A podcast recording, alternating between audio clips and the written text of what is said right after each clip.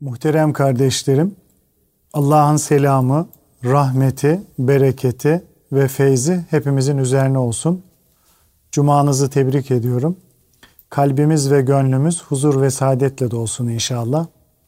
Sohbetimize teberrüken Peygamber Efendimizin, Ehli Beyt'in, Ashab-ı Kiram Hazıratı'nın ervah-ı tayyibelerine, Peygamberler silsilesinin aziz ruhlarına, Sadat-ı Kiram Hazıratı'nın ve şehitlerimizin ruhlarına, dinimizin, imanımızın, vatanımızın ve milletimizin muhafazasına, her türlü musibet ve iptiladan kurtulup selamet ve afiyete vesile olması dua ve niyazıyla bir Fatiha-i Şerife, üç İhlas-ı Şerif okuyalım. Euzu billahi mineşşeytanirracim. Bismillahirrahmanirrahim. Elhamdülillahi rabbil alamin. Ve salatu ve selamu ala Resulina Muhammedin ve ala alihi ve sahbihi ecmain. Muhterem kardeşlerim, Allah Teala Hazretleri bu alemde mevcut olan her şeyi insanın istifade etmesi için yaratmıştır. Birçok ayeti kerime bu hususa işaret etmektedir. Nitekim Cenab-ı Hak o Allah ki yeryüzünü sizin için bir döşek, göğü de kubbemsi bir tavan yaptı. O gökten su indirip onunla size rızık olmak üzere türlü türlü ürünler meydana getirdi. O halde bile bile Allah'a eşler koşmayınız. Allah göklerde ve yerlerde bulunan şeyleri kendinden bir lütuf olarak size boyun eğdirdi. Elbette bunda düşünen bir toplum için ibretler vardır. Görmedin mi Allah yerdekileri ve koyduğu kanunla denizde akıp giden gemileri sizin buyruğunuza verdi. Gökten suyu indiren odur. Ondan size hem içecek vardır hem de hayvanlarınızı otlatacağınız bitkiler vardır. Allah o su ile sizin için ekinler, zeytinler, hurma ağaçları, üzüm ve meyvelerin her birinden nice rızıklar bitiriyor. Bunların her birinde düşünenler için ibretler vardır buyurmuştur. Bu ayeti kerimelerde sayılanları ve bunlara ilave edilecek daha birçok nimeti Cenab-ı Hak insanlar için mübah kılmıştır. Bütün bunların hususiyle insan için yaratılmış olması onun üstün varlık olmasındandır. İnsanın üstünlüğü ise muhakkak ki ben yeryüzünde bir halife yaratacağım ayetinde açıkça belirtildiği gibi halifelik vasfından kaynaklanmaktadır. Allah Teala insanı bu kainatın özü olarak yaratmış ve bütün mahlukatı onun hizmetine vermiştir. Bu itibarla insan şerefli ve mümtaz bir varlıktır. Kur'an-ı Kerim'de Allah'ın Adem oğlunu mükerrem ve şerefli bir varlık olarak yarattığı, kendilerini karada, denizde taşıyacak vasıtalar verdiği, güzel rızıklar ihsan ettiği ve onları diğer yaratıkların birçoğundan üstün kıldığı bildirilmiştir. Kainattaki her şey insan içindir. Hiçbiri boş ve anlamsız olmadığı gibi bir hikmete dayalı olarak yaratılmıştır. Mesela duyu organlarından birisi olan göz nimeti sayesinde insan hem kendisini korumakta hem de bütün eşyayı seyretmektedir. Göz vasıtasıyla nice nimetlere ulaşmaktadır. Halbuki insan çoğu kere bunun farkında bile değildir. İnsan vücudundaki bütün damarlar, sinirler ve kemikler hatta bir tek tüy dahi gözle görülemeyecek nice faydalar sağlamaktadır. Bunların hiçbirisi ne fazla ne de noksan olmayıp yerli yerince yaratılmışlardır. Eğer bu organlardan biri eksik veya kusurlu yaratılmış olsa bütün vücudun dengesi bozulurdu. Kainat da tıpkı insan gibi boşuna değil belli bir amaçla yaratılmıştır. Aynı şekilde su, hava ve yemek de Allah'ın insana bahşettiği ve insan hayatı için zaruri olan dünya nimetlerindendir. Havasız, susuz ve yemeksiz yaşama imkanı yoktur. Allah'ın insana lütfettiği nimetleri teker teker saymaya güç yetiremeyiz.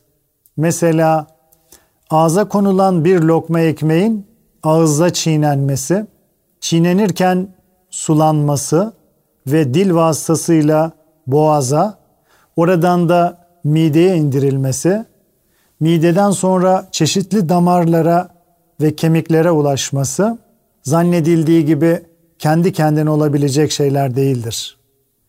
Bu sistemi tanzim eden yüce Allah'tır. Allahu Teala bu kadar nimet ve vasıtaları insan için yaratmıştır. Bunun karşılığında ise ondan sadece kulluk istemektedir. Kur'an-ı Kerim su nimeti üzerinde ısrarla durmakta ve biz yeryüzünde birçok pınarlar fışkırttık. Size pınarlar ihsan eden Allah'a karşı gelmekten sakının. Size tatlı sular içirdik ayetlerinde olduğu gibi insanların en çok hoşlandığı kaynak sularına, pınarlara daha çok dikkat çekilmektedir. İşte bu ve benzeri ayetler temiz, tatlı ve kaynak sularının Allah'ın özellikle insanlara büyük bir nimeti olduğunu hatırlatarak şükre teşvik ettiği gibi bu pınarların yer altındaki temiz mahzenlerde insanlar için hazırlandığına ve insanların bu suları tercih etmeleri gerektiğine de işaret etmektedir. Ayrıca Kur'an-ı Kerim'de yenabi kelimesiyle ifade edilen yer altında yağmur sularının biriktirdiği mahzenlerden de bahsedilmekte. Yağmur yüklü bulutların rüzgarlar vasıtasıyla muhtaç yerlere gönderilip onunla çeşitli meyvelerin rızık olarak çıkarıldığı bildirilerek böyle hadiselerden ibret alınması tavsiye edilmektedir. Yine Kur'an-ı Kerim'de biz demiri de indirdik ki onda büyük bir kuvvet ve insanlar için faydalar vardır buyurulmak suretiyle demir nimetinden bahsedilmiştir. Allah'ın insanoğlu için yarattığı fakat onun bilemediği daha başka nice nimetler de mevcuttur. Nitekim ayeti kerimede Allah'ın göklerde ve yerdeki nice varlık ve imkanları sizin emrinize verdiğini, nimetlerini açık ve gizli olarak size bolca ihsan ettiğini görmediniz mi? Buyurulmak suretiyle bu hususa işaret edilmiştir. İnsan dünya nimetlerinden hangisi olursa olsun hepsinin hayırlı olan tarafını istemelidir. Zira Hazreti Peygamber sallallahu aleyhi ve sellem Allah'ın insanlar için yarattığı dünya nimetlerinden biri olan rüzgar hakkında rüzgara sövmeyin. Hoşlanmadığınız bir şey gördüğünüz zaman ey Rabbimiz bu rüzgarın hayrını, taşıdığı şeyin hayrını ve aldığı emrin hayrını senden diler. Bu rüzgarın şerrinden, taşıdığı şeyin şerrinden ve kendisine emredilen şeyin şerrinden sana sığınırız şeklinde dua edilmesini tavsiye etmiştir. İnsanın dünya nimetlerine karşı iki değişik tavrı vardır muhterem kardeşlerim. Birincisi nimetlerin bir mün'im yani nimeti yaratan tarafından bahşedildiğini düşünmesidir. O nimetlerden istifade ederken yaratanın isteğine uygun olarak hareket eder ve nimetin şükrünü yerine getirmeye çalışır. Zaten ondan istenen de budur. Nitekim insan yediğine bir baksın. Biz yağmurlar yağdırdık, sonra toprağı göz göz yardık da oradan ekinler, üzüm bağları, sebzeler, zeytin ve hurma ağaçları, iri ve sık ağaçlı bahçeler, meyveler ve çayırlar bitirdik.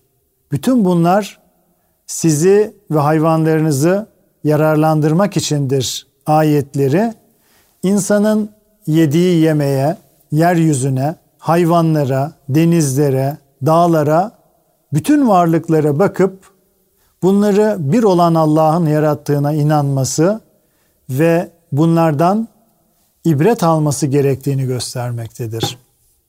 İkincisi ise insanın bir nimete ulaştığında bütün dikkatini ona hasretmesi, ona yönlendirmesi, o nimeti ganimet bilip yiyip içmesi fakat nimeti yaratanı hiç hatırına bile getirmemesidir.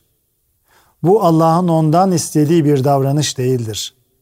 Zira önem verdiği, oyalandığı nimet bir gün mutlaka elinden alınacaktır. Nitekim şair Lebit bin Rebiya'nın dediği gibi Allah'tan başka her şey batıldır ve her nimet çaresiz yok olacaktır.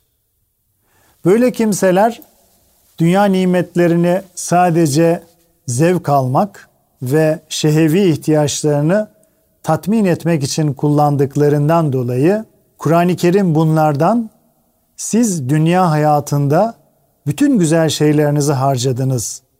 Onların zevkü safasını sürdünüz şeklinde bahsetmektedir. Bütün bunlardan sonra muhterem kardeşlerim şunu söyleyebiliriz. İnsan bu alemde mevcut nimetlerden meşru bir şekilde faydalanma hakkına sahiptir. Ancak insanın dünya nimetlerinden istifade ederken dikkat edeceği şey Allah'ın emirlerine uygun hareket etmek olacaktır. Allah'ın emrini muhafaza etme konusunda ise Rabbin bal arısına vahyetti. İlham etti ki dağlardan, ağaçlardan ve insanların yaptıkları çardaklardan kendisine evler yani kovanlar edin. Sonra meyvelerin her birinden ye ve Rabbinin sana kolaylaştırdığı yaylım yollarına gir diye ilham etti. Onların karınlarından renkleri çeşitli bir şerbet yani bal çıkar ki onda insanlar için şifa vardır. Elbette düşünen bir kavim için bunda büyük bir ibret vardır. Ayetinde ifade edildiği gibi insanın bal arısına bakıp ibret alması ve onun gibi yapması tavsiye edilmiştir. Nasıl ki bal arısı tabii olarak ve Allah'ın ilhamına uyarak faydasına olan şeyleri araştırma konusunda hiçbir yanılma göstermiyorsa tıpkı bunun gibi insan da kendi iradesiyle Allah'ın vahyine uymalı, nimetlerden istifade ederken ve menfaatlerini araştırırken ilahi vahiden ayrılma hatasına düşmemelidir. Müfessir Elmalı insanın dünya nimetlerinden istifade ederken fıtratın gerektirdiği şekilde hareket etmesi gerektiğini söylemektedir. Ona göre bütün organların yaratılışında asıl olan bir fıtrat vardır ki buna o organın menfaati, vazifesi, fonksiyonu, fizyolojisi veya sevki tabiisi denir. İnsan nefsinin bütün meyillerinde böyle yaratılış hikmetine doğru esaslı bir içgüdü vardır ki ona da fıtrat denir. Fıtrat hep hak ve hayra yönelik bir istikamet takip eder. Mesela insanın acıkması, yemeye ve içmeye meyletmesi yaşamak için kendisine lazım veya faydalı olanı alma hikmeti içindir. Yoksa zehir yutmak veya kuru bir zevk uğruna israf ile midesini bozmak için değildir.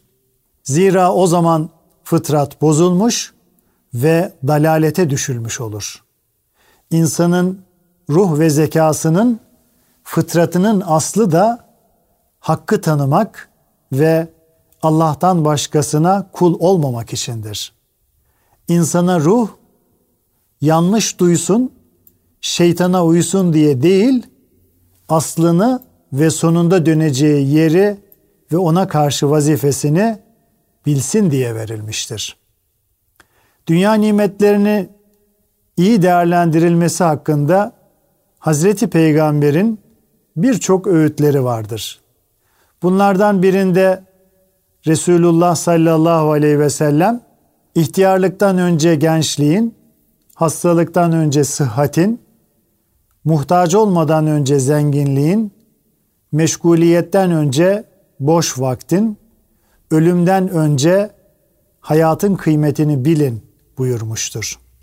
Guneym bin Kays el-Basri ise Resulullah'ın zikrettiği bu nimetlerin kıymetini bilme hususunda İslam'ın ilk yıllarında birbirlerine çokça nasihat ettiklerini ifade ederek bu konuda nasihatin önemine işaret etmiştir. Muhterem kardeşlerim, helal ve temiz nimetlere karşı bir müminin doğru bir bakış açısı kazanması gerekir. İslam'a göre eşyada asıl olan ibaha olduğu için hakkında bir hüküm gelmemiş olan şeyler helaldir.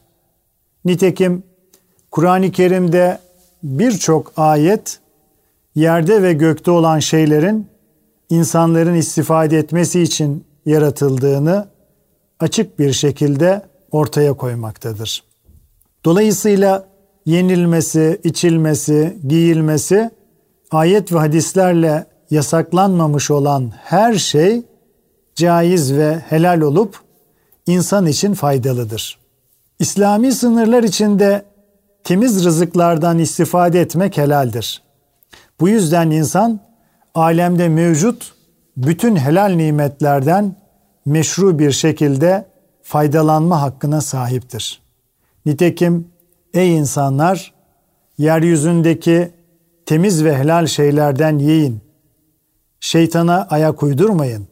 Zira o sizin için apaçık düşmandır ayeti kerimesi insanların kendileri için hazırlanmış her türlü temiz şeylerden yemelerini emrettiği gibi Allah'ın helal kıldığı şeyleri çirkin göstermek suretiyle helali haram kılmalarını sağlayan, onları temiz şeylerden mahrum edip dalalete sevk eden şeytanın yollarına uymamalarını ihtar etmektedir.